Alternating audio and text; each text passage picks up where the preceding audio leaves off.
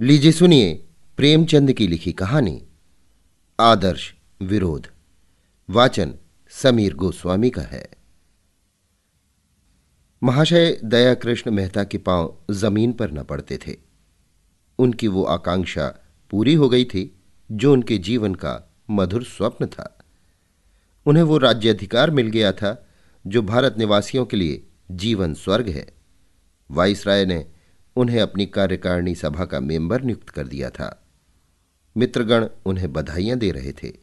चारों ओर आनंदोत्सव मनाया जा रहा था। कहीं दावतें होती थीं, कहीं आश्वासन पत्र दिए जाते थे। वो उनका व्यक्तिगत सम्मान नहीं, राष्ट्रीय सम्मान समझा जाता था। अंग्रेज़ अधिकारी वर्ग भी उन्हें हाथों हाथ लिए फिरता था। महाशय दयाकृष्ण लखनऊ के एक सुविख्यात बैरिस्टर थे। बड़े उदार हृदय राजनीति में कुशल तथा प्रजाभक्त थे। सदैव सार्वजनिक कार्यों में तल्लीन रहते थे। समस्त देश में शासन का ऐसा निर्भय, तत्वान्वेषी, ऐसा निष्प्रह समालोचक न था और न प्रजा का ऐसा सूक्ष्मदर्शी, ऐसा विश्वसनीय और ऐसा साहृदय बंधु। समाचार पत्रों में इस नियुक्ति पर खूब टीकाएँ हो रही थीं। एक ओर से आवाज़ आ रही थी, हम गवर्नमेंट को इस चुनाव पर बधाई नहीं दे सकते। दूसरी ओर के लोग कहते थे, ये सरकारी उदारता और प्रजाहित चिंता का सर्वोत्तम प्रमाण है। तीसरा दल भी था, जो दबी जबान से कहता था कि राष्ट्र का एक और स्तंभ गिर गया। संध्या का समय था, कैसर पार्क में लिबरल लोगों की ओर से महाशय मेहता को पार्टी दी गई। प्रांत भर के विशिष्ट पुरुष एकत्र थे। भोजन के पश्चात सभापति ने अपनी वक्तृता में कहा, हमें पूरा विश्वास है कि आपका अधिकार प्रवेश प्रजा के लिए हितकर होगा और आपके प्रयत्नों से उन धाराओं में संशोधन हो जाएगा, जो हमारे राष्ट्र के जीवन में बाधक हैं। महाशय मेहता ने उत्तर देते हुए कहा, राष्ट्र के कानून वर्तमान परिस्थितियों के अधीन होते हैं। जब तक परिस्थितियों में परिवर्तन न हो, कानून में सुव्यवस्था की आशा करना भ्रम है। सभा विसर्जित हो गई। एक दल ने कहा, कितना न्यायुक्त और प्रशंसनीय राजनैतिक विधान है। दूसरा पक्ष बोला आ गए जाल में। तीसरे दल ने नैराश्यपूर्ण भाव से सिर हिला दिया, पर मुँह से कुछ न कहा। मिस्टर दयाकृष्ण को दिल्ली आए हुए एक महीना हो गया। फागुन का महीना था, शाम हो रही थी। वे अपने उद्यान में हौज के किनारे एक मखमली आराम कुर्सी पर बैठे थे। मिसेज रामेश्वरी मेहता सामने बैठी हुई पियानो बजाना सीख रही थी और मिस मनोरमा हौज की मछलियों को बिस्कुट के टुकड़े खिला रही थी। सहसा उसने पिता से पूछा, अभी ये कौन साहब आए थे? मेहता काउंसिल के सैनिक मेंबर हैं। मनोरमा, वाइसराय के नीचे यही होंगे? मेहता, वाइसराय के नीचे तो सभी हैं, वेतन भी सबका बराबर है, लेकिन इनकी योग्यता को कोई नहीं पहुँचता। क्यों राजेश्वरी, तुमने देखा, अंग्रेज़ लोग कितने सज्जन और विनयशील होते हैं? राजेश्वरी मैं तो उन्हें विनय की मूर्ति कहती हूँ। इस गुण में भी ये हमसे बढ़े हुए हैं। उनकी पत्नी मुझसे कितने प्रेम से गले मिली। मनोरमा, मेरा तो जी चाहता था उनके पैरों पर गिर पड़ूं। मेहता, मैंने ऐसे उदार, शिष्ट, निष्कपट और गुणग्राही मनुष्य नहीं देखे। हमारा दया धर्म कहने ही को है। मुझे इसका बहुत दुख है कि अब तक क्यों इनसे बदगुमान रहा। सामान्यतः इनसे हम लोगों को जो शिकायतें हैं, उनका कारण पारस्परिक सम्मिलन का ना होना है। एक दूसरे के स्वभाव और प्रकृति से परिचित नहीं। राजेश्वरी, एक यूनियन क्लब की बड़ी आवश्यकता है, जहाँ दोनों जातियों के लोग सहवास का आनंद उठावें। मिथ्या द्वेष भाव के मिटाने का एकमात्र यही उपाय है। मेहता, मेरा भी यही विचार है। घड़ी देखकर, सात बज रहे हैं, व्यवसाय मंडल के जलसे का समय आ गया। भारत निवासियों की विचित्र दशा है। ये समझते हैं कि हिंदुस्तानी मेंबर काउंसिल में आते ही हिंदुस्तान के स्वामी हो जाते हैं और जो चाहे स्वच्छंदता से कर सकते हैं। आशा की जाती है कि वे शासन की प्रचलित नीति को पलट दें, नया आकाश और नया सूर्य बना दें। उन सीमाओं पर विचार नहीं किया जाता है, जिनके अंदर मेंबरों को काम करना पड़ता है।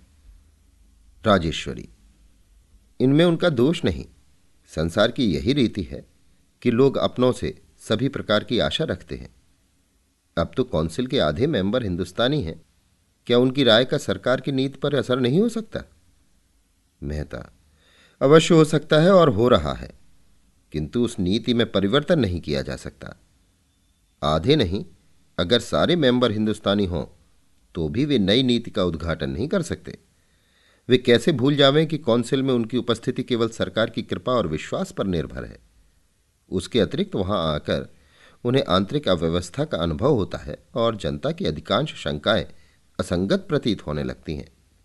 पद के साथ उत्तरदायित्व का भारी बोझ भी सिर पर आ पड़ता है। किसी नई नीति की सृष्टि करते हुए उनके मन में ये चिंता उठनी स्वाभाविक है कि कहीं उसका फल आशा के विरुद्ध न हो। यहाँ वस्तुतः उनकी स्वाधीनता नष्ट हो जाती है। उन लोगों से मिलते हुए भी झिझकते हैं जो पहले इनके सहकारी थे। पर अब अपने उच्छृंखल विचारों के कारण सरकार की आँखों में खटक रहे हैं। अपनी वक्तृताओं में न्याय और सत्य की बातें करते हैं और सरकार की नीति को हानिकर समझते हुए भी उनका समर्थन करते हैं। जब इसके प्रतिकूल वे कुछ कर ही नहीं सकते तो इसका विरोध करके अपमानित क्यों बने? इस अवस्था में यही सर्वोचित है कि शब्द आडंबर से काम लेकर अपनी रक्षा की जाए। और सबसे बड़ी बात यह है कि ऐसे सज्जन, उदार, नीतिज्ञ शुभ शुभचिंतकों के विरुद्ध कुछ कहना या करना मनुष्यत्व और सदव्यवहार का गला घोटना है। ये लो, मोटर आ गई। चलो, व्यवसाय मंडल में लोग आ गए होंगे। ये लोग वहाँ पहुँचे तो करतल ध्वनि होने लगी। सभापति महोदय ने एड्रेस पढ़ा, जिसका निष्कर्ष ये था कि सरकार को उन शिल्प कलाओं की रक्षा करनी चाहिए, जो अन्य देशीय प्रतिद्वंदिता के कारण मिटी जाती हैं। राष्ट्र की व्यावसायिक उन्नति के लिए नए नए कारखाने खोलने चाहिए और जब वे सफल हो जावे तो उन्हें व्यावसायिक संस्थाओं के हवाले कर देना चाहिए। उन कलाओं की आर्थिक सहायता करना भी उसका कर्तव्य है, जो अभी शैशावस्था में है, जिससे जनता का उत्साह बढ़े। मेहता महोदय ने सभापति को धन्यवाद देने के पश्चात सरकार की औद्योगिक नीति की घोषणा करते हुए कहा, आपके सिद्धांत निर्दोष हैं, किंतु उनको व्यवहार में लाना नितांत दुस्तर है। गवर्नमेंट आपको सम्मति प्रदान कर सकती है, लेकिन व्यवसायिक कार्यों में अग्रसर बनना जनता का काम है। आपको स्मरण करना चाहिए कि ईश्वर भी उन्हीं की सहायता करता है, जो अपनी सहायता आप करते हैं। आप में आत्मविश्वास, औद्योगिक उत्साह का बड़ा अभाव है। पग पग पर सरकार के सामने हाथ फैलाना, अपनी अयोग्यता और अकर्मण्यता की सूचना देना है। दूसरे दिन समाचार पत्रों में इस वक्तृता पर टीकाएँ होने लगीं। एक दल ने कहा, मिस्टर मेहता की स्पीच ने सरकार की नीति को बड़ी स्पष्टता और कुशलता से निर्धारित कर दिया है। दूसरे दल ने लिखा, हम मिस्टर मेहता की स्पीच पढ़कर स्तंभित हो गए। व्यवसाय मंडल ने वही पथ ग्रहण किया जिसके प्रदर्शक स्वयं मिस्टर मेहता थे।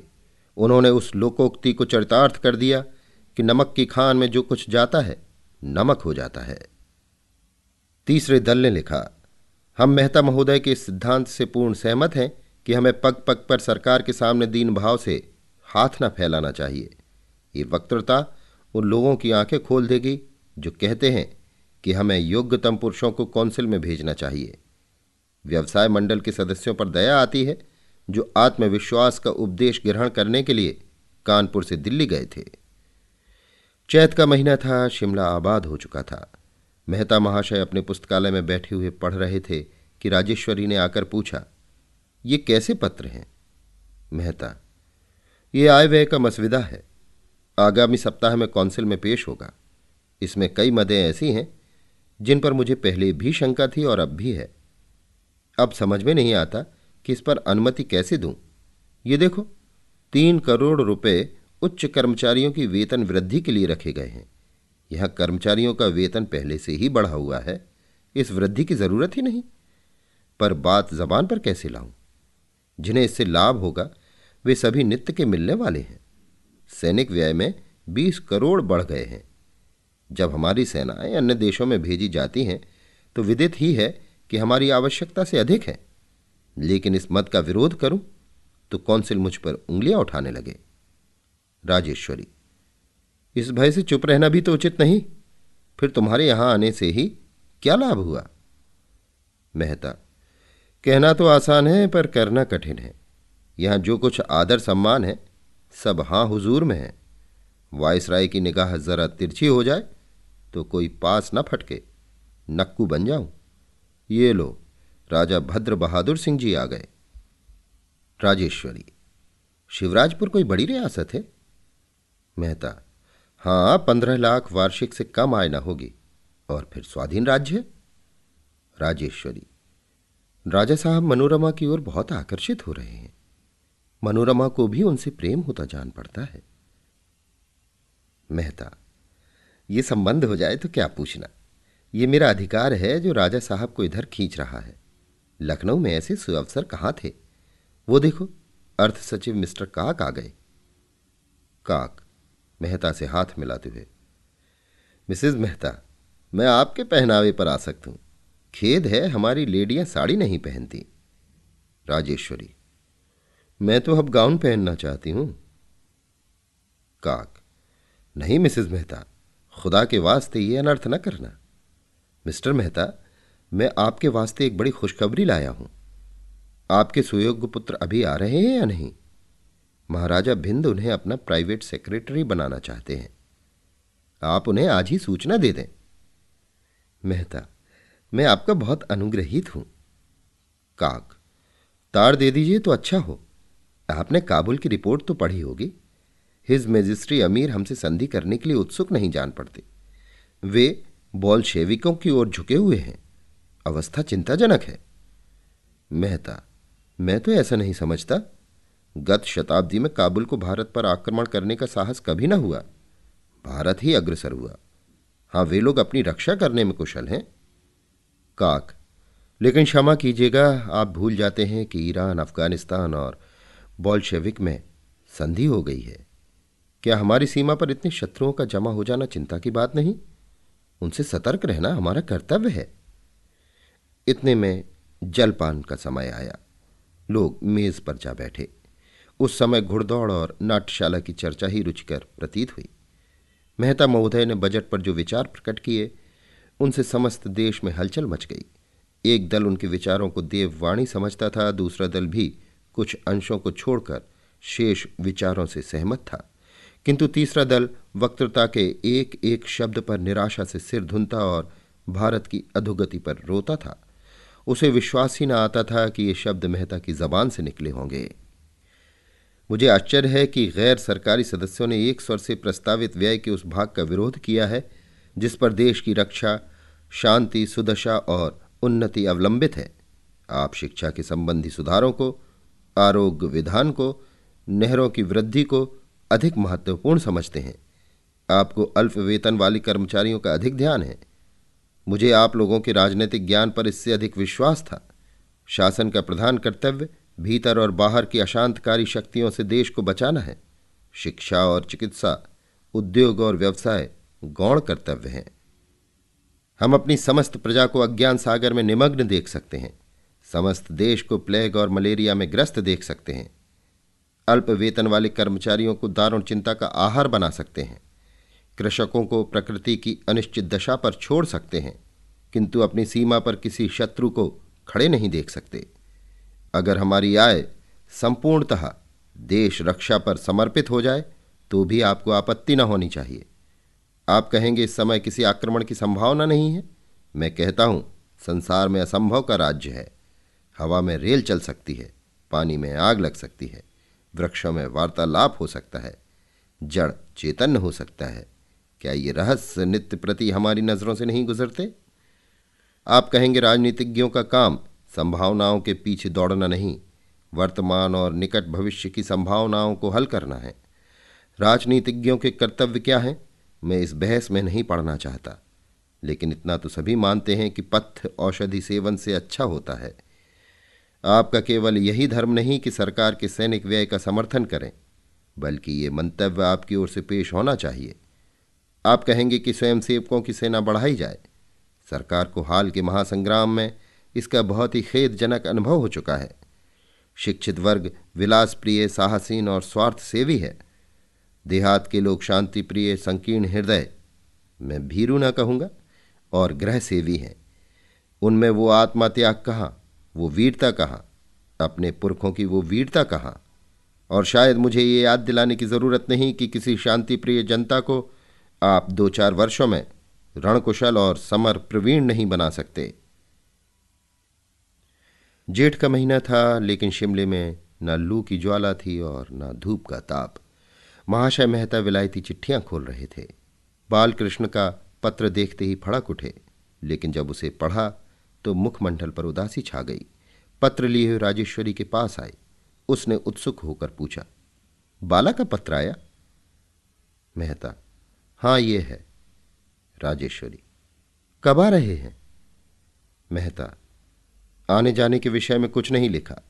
बस सारे पत्र में मेरी जाति द्रोह और दुर्गति का रोना है। उसकी दृष्टि में मैं जाति का शत्रु, धूर्त, स्वार्थांध, दुरात्मा सब कुछ हूँ। मैं नहीं समझता कि उसके विचारों में इतना अंतर कैसे हो गया।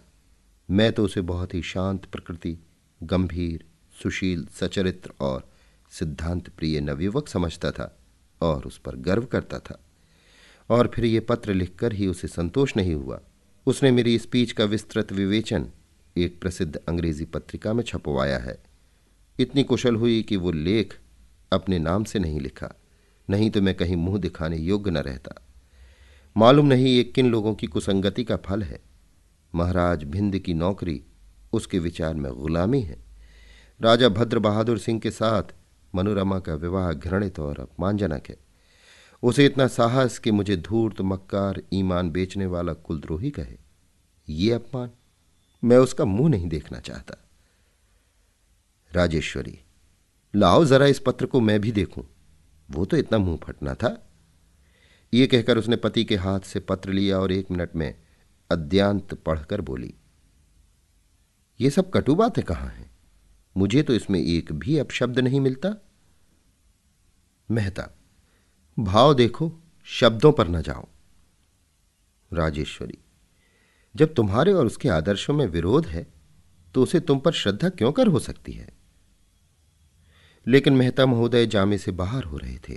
राजेश्वरी की सहिष्णुतापूर्ण बातों से वे और जल उठे।